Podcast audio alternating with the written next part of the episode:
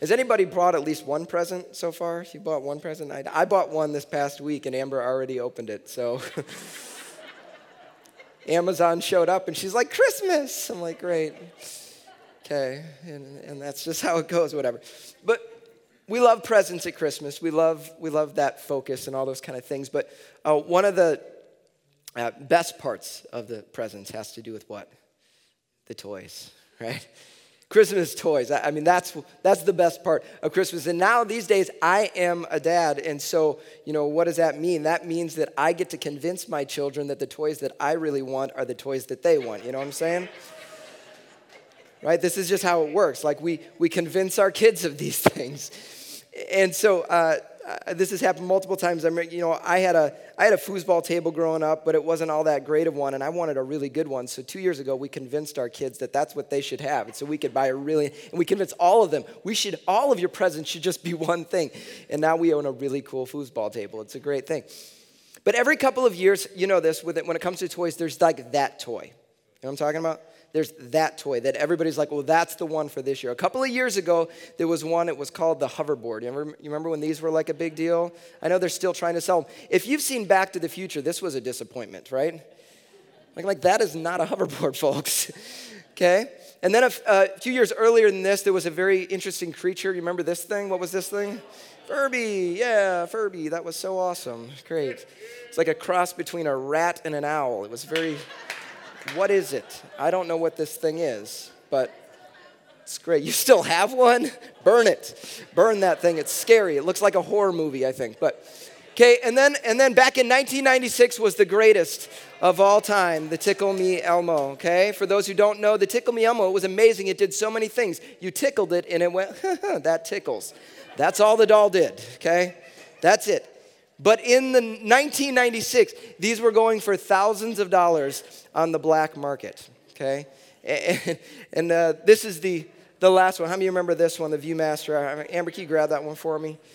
The ViewMaster. I got, I got. They still sell these things. Believe it or not, I bought this on uh, Amazon a couple weeks ago. Okay.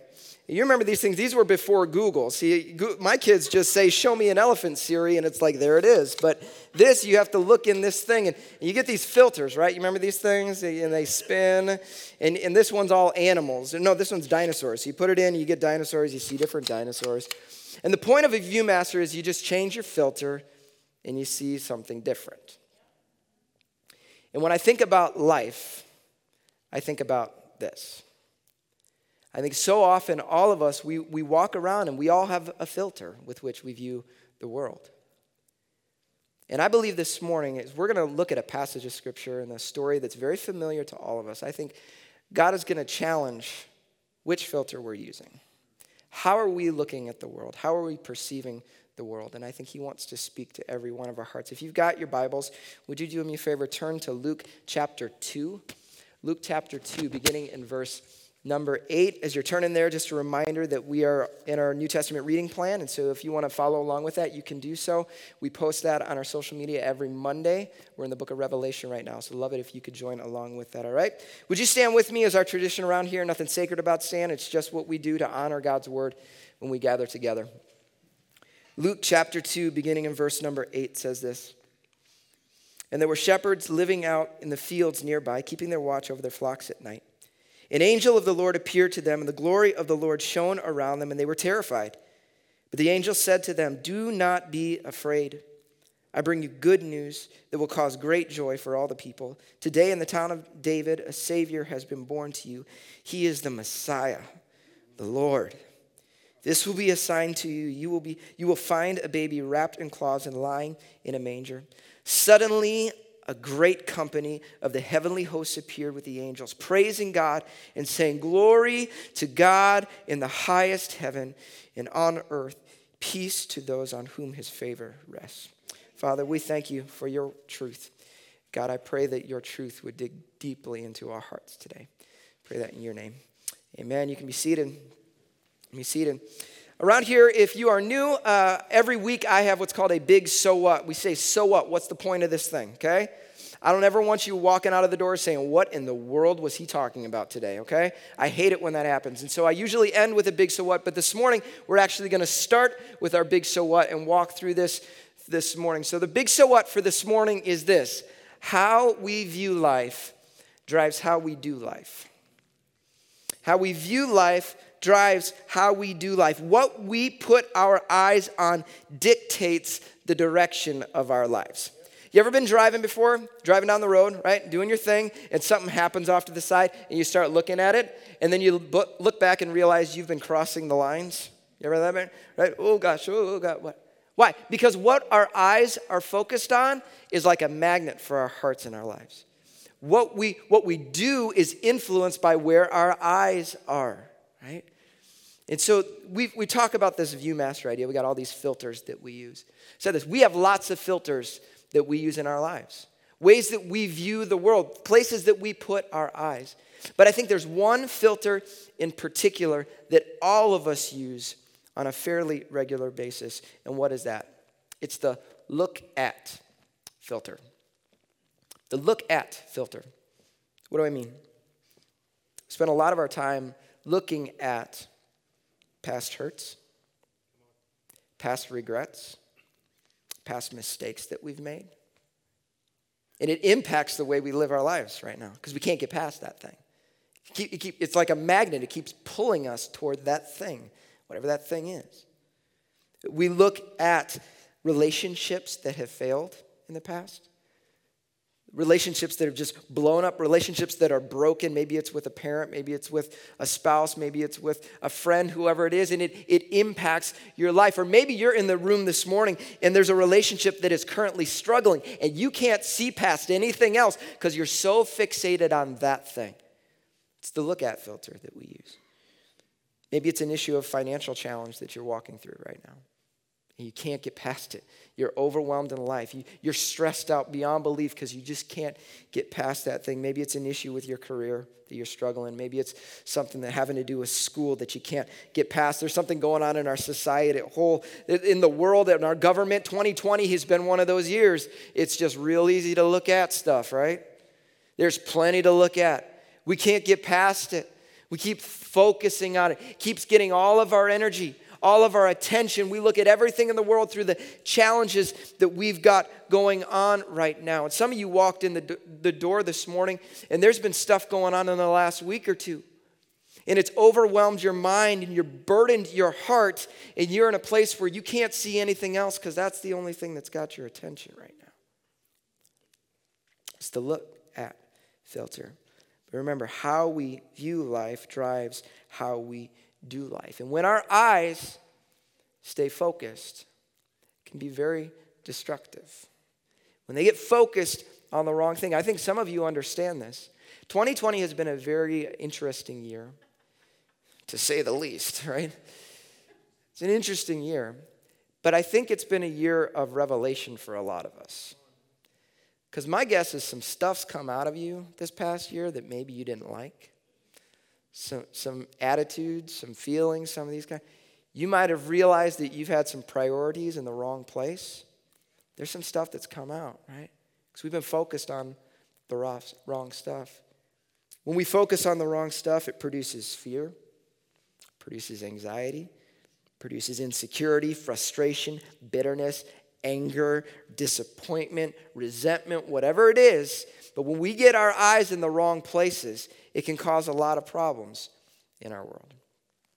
And what I want to do is I want to look at this story through this lens here for a moment. And when we look at stories like this, like what we just read together, I think it's really easy to gloss over the details of the Christmas story because it's just like, yep, shepherds, angels, yada, yada, good, glory to God, we're good. We got that story. Okay? But I want to just dig into some of the de- details here because I think they're going to reveal some things for us. First, we start with this picture of shepherds in a field. Right? Shepherds in a field. There's nothing particularly religious or great about shepherds in a field. They are average guys at work doing what they do. They're taking care of sheep. Not real exciting. They're just doing their job. And I think these are the probably the characters in the Christmas story that I relate to more than anybody else. Because when I think about the characters in the story, like Joseph, he's so honorable in the way he acts and responds to Mary. Like, I don't know that I'm that guy always right? And then, we, and then we've got uh, some of the other, we've got the magi coming from, like, I'm not, I'm not like royalty. I'm not those guys, these wise, I'm not none of that, right? And Mary, I'm not like the highly favored, like the one in all planet Earth. Like, I don't know that I'm that one. I'm definitely more like the shepherds. Like, I just got my head down, I'm doing my thing, right? Focused on life, doing the best that I can right where I'm at. And you think about shepherds, nobody, you know, grows up aspiring to be a shepherd, okay? Like, I want to spend my life out in fields working with smelly animals. That's not our aspirational desire for most of us, you know? We don't want that. And my guess is these guys are like, life didn't always work out the way they wanted it to. This wasn't what they desired. And I think a lot of us can relate to that. Like, not everything in my life is exactly the way I thought it would be 20 years ago. Like, it, that's not how life works. And I, I would guess many of you are the same way. Things don't always turn out how you think they do. These are where these guys are at. And then you've got these guys. It's probably late at night. Late at night, they probably got a fire going on, you know, just out there doing their thing, sitting around the fire, talking about life, going through the motions, doing their normal everyday thing. The way most of us live our lives, using our look at filter. But what I love about this passage is that verse number 13 starts with what? In the NIV, it starts with suddenly. Suddenly everything changes. Everything about their perspective changes. It says an angel comes to them, starts talking to them. And if that's not enough, we know a big, a big host of angels comes and begins speaking, and they're praising God. And it's no wonder the angels came and said, What? Don't be afraid. Why? Because these guys are probably freaking out. Okay? They are overwhelmed. This is not what you expect. Listen, when you are out taking care of sheep at night, you know what happens? Nothing. Nothing happens. Like you, you hope a wolf shows up just so you have something to do, okay?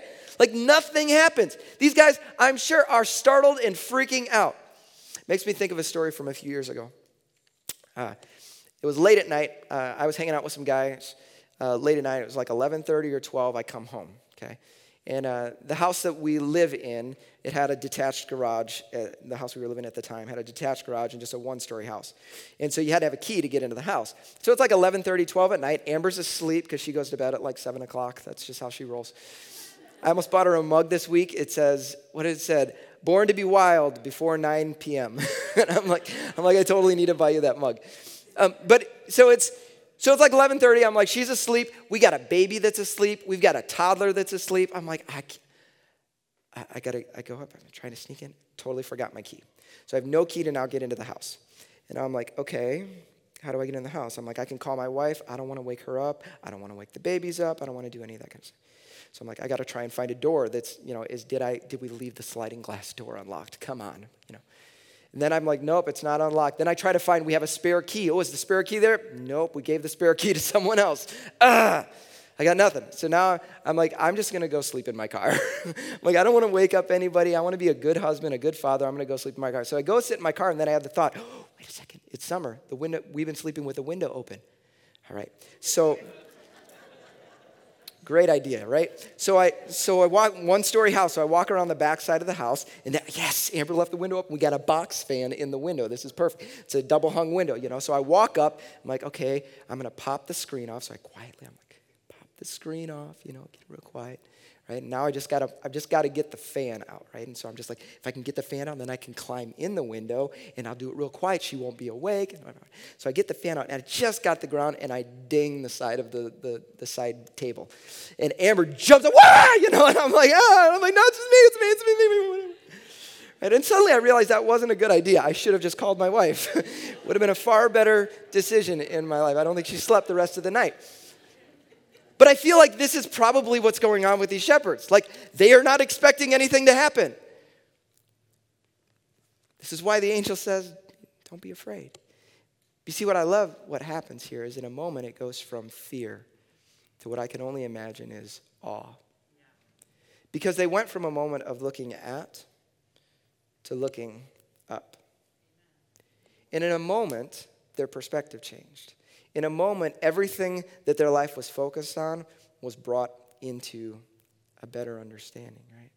They had a different way of seeing things, a different filter. And what I want to ask, and I want to get you to think about a little bit this morning would be this What if you and I were to trade in our look at filter for a look up filter? What if rather than spending all of our time fixating on the things that so often wear us, add anxiety, add fear, oh, it's just how 2020 goes, what if instead we would say, no, let's put our eyes on our God? What if rather than focusing on the big problems you've got in your life, we'd focus on our bigger God who actually can do something about that? And I think for some of us, we, we're in this place where um, maybe somebody has frustrated you, somebody has disappointed you, somebody has angered you.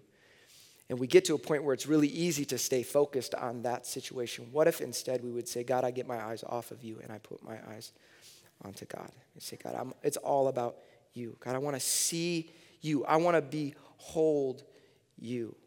What if we would do that? A couple of weeks ago, I gave you an illustration. Remember, I was holding a pumpkin, pumpkin up here? I had a pumpkin up here, and I, and I said, so often the issues that we have going on in our life are, are like this. They, we put them in front of our eyes, and we walk around like this. We can't see anything else.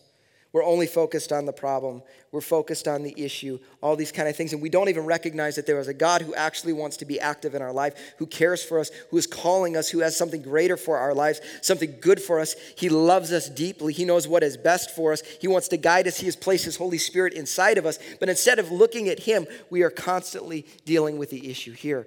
And I believe what God wants to do in every single one of our hearts and in our lives right now is to say, God, help us to see you. Could we behold you? Could the filter of our life be you rather than the filter of my life be my junk going on? Like, what if that would happen for us? Because people, stuff, circumstances will constantly disappoint you. They will. That's why when we say we don't follow people, we follow Christ. That's who we follow. Christ is our hope. Christ is our source. Christ is our rock. He is everything that we need. How many ever seen uh, the movie The Princess Bride? You ever seen the movie The Princess Bride? Okay, love that movie. It's a great movie. Okay, and uh, there's several characters. That, you remember you got the you got the sword fighting guy, Inigo Montoya. Remember that guy? We got the inconceivable guy. Remember the inconceivable guy? Inconceivable, right? I love that guy. Okay. Then there's this guy from the movie. Remember this guy? Who's this?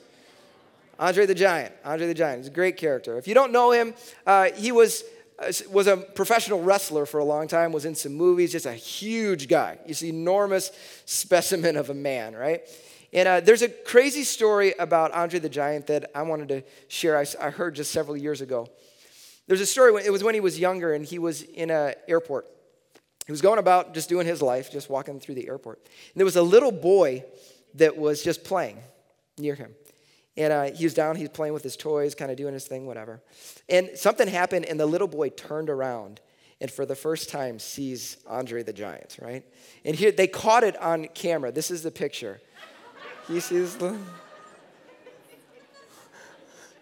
it's just the cutest little picture in the world, right? Just like, ah, like. But see, what I love about this picture is that up until this point, this kid had no idea that a human being could be this large. Like he had no understanding, no comprehension of how big a man could be. And it just blew his mind. And I think this is a picture of what God desires for us.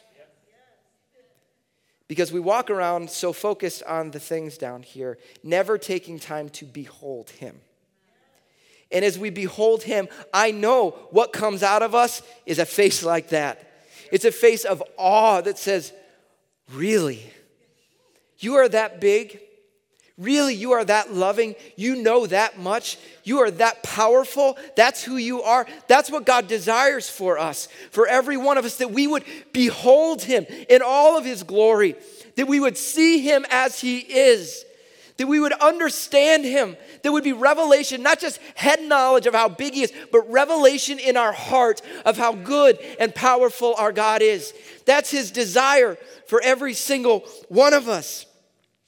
And my guess is for some of you this year, this has been a look up kind of a year. For some of you, this was the first year you came to faith in Christ. You came to faith and you looked up for the first time. And, and your year has been amazing as you have built a relationship with Jesus. Some of you, you got baptized this year, or you've taken another significant step in your faith this year. It's been a look up kind of year, it's been transformative in your heart in some way. But I would guess that there's many of us who would call ourselves followers of Christ who this has been a year where we spent a lot of time looking at stuff, a lot of time discouraged, a lot of time with our focus in the wrong place. My guess is there's also some people here this morning who uh, you don't want to look up. You might be mad at God about something. You might be ticked off about something. You don't even want to look up. You're only here because somebody convinced you you had to be here. You're only online because somebody's making you right now. I would also guess that there are some people here this morning that you're afraid to look up because you knew better. You've been walking the wrong way, you've been going the wrong direction. You know it. And you're afraid to look up because you're not sure how God's going to respond. You're not sure how He's going to react to you. See, one of the other reasons I love this picture is I love the face on Andre the Giant. He's just this, like, he's just happy. Like, look at this kid. See, I believe this is, I know this is just a dumb picture, but I think this is representative of the heart of God for you. He, he loves you, He cares for you deeply. He does. And it doesn't matter where you've been, He desires you to look to Him. That's just what He wants. One of my favorite stories is the prodigal son. Jesus tells a story. If you don't know the story, it says there's a, there's a man, he has two sons. One of the sons said, I don't, I don't want to be here anymore. I want to do my own thing. He says, give me all, give me all my inheritance right now. I don't, don't want to wait. I don't want to have to wait till you die. Dad, I want my money now. And he takes it and goes and just blows it all. You know the story. He goes off, spends all his money, ends up, he has nothing. And he's sitting there thinking to himself, man, the servants in my dad's house have it better off than I do. Why am I sitting here in filth? I might as well go I'm going to beg my dad. If I, if I grovel enough, maybe he'll forgive me and he'll let me be a servant so I can at least get some food.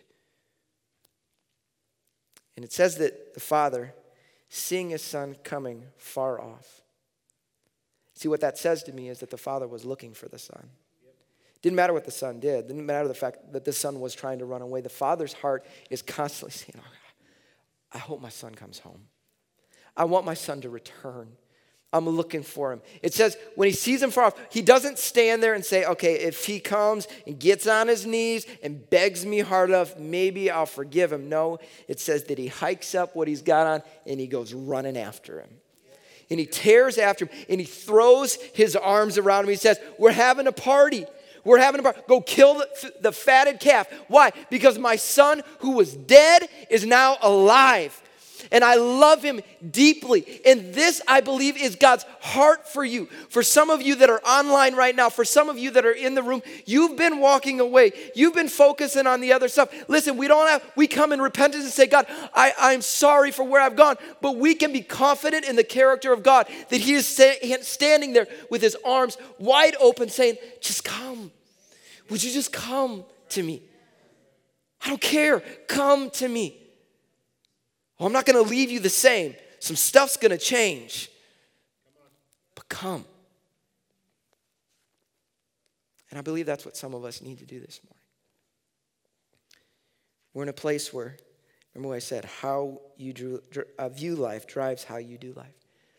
The way we're viewing, some of you, because of the view you've had, it has caused you to, to operate and function in ways that ordinarily you wouldn't do. You're reacting in ways you ordinarily wouldn't react. You're feeling things you wouldn't ordinarily feel. And I believe this morning what God wants to do is say, instead of looking at, would you look up? That's my challenge for every one of you this morning. Would you look up? Would you put your eyes on Him? Would you come to Him not because you've got all your stuff together, come to Him because you don't. Some, sometimes coming to God just says, God, I don't understand. I don't like what's going on. I'm not happy right now, I don't, but I'm going to come to you anyways. You guys know what it, marriage is about. Marriage isn't waking up every morning and feeling it. Marriage is waking up every morning and staying committed. For some of us, it isn't that we feel it right now. We need to approach the Father again. And you know what He does? He begins to reveal His heart to us again. He begins to say, okay, we can start where you're at. I, I want to reveal my heart to you. There's something that I, I, uh, I think I read to you, this to you guys maybe over a year ago, but it was on my heart again this week, and I just felt like I wanted to share it with you again. We think about Jesus at, at Christmas. We think about Jesus, little baby in a manger. That's kind of the thought that we have. But Jesus is so much more than that. And Scripture reveals who He is. And what I want to do this morning is I want to read to you a list. This is a list of different names that are given to Jesus throughout Scripture. And here's my prayer for you. My prayer is that there would be something in the character and the nature of God today that would awaken in your heart. Because every one of us is in a different place. Every one of us is, is needing something different from God. And He would say, Listen, I, am here. And I believe that He would reveal that to your heart here this morning, all right?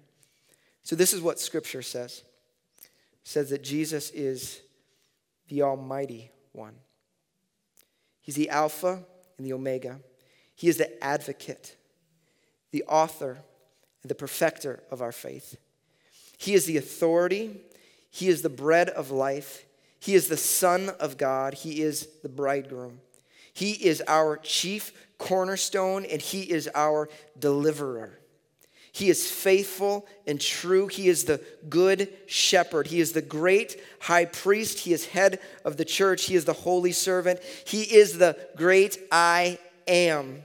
He is Emmanuel, God with us. He is our judge, King of kings, the Lamb of God, light of the world, the lion of the tribe of Judah. He is Lord of all. He is our mediator, Messiah, the mighty one, the one who sets us free. He is our hope. He is our peace. He is the prophet. He is Redeemer. He is risen Lord.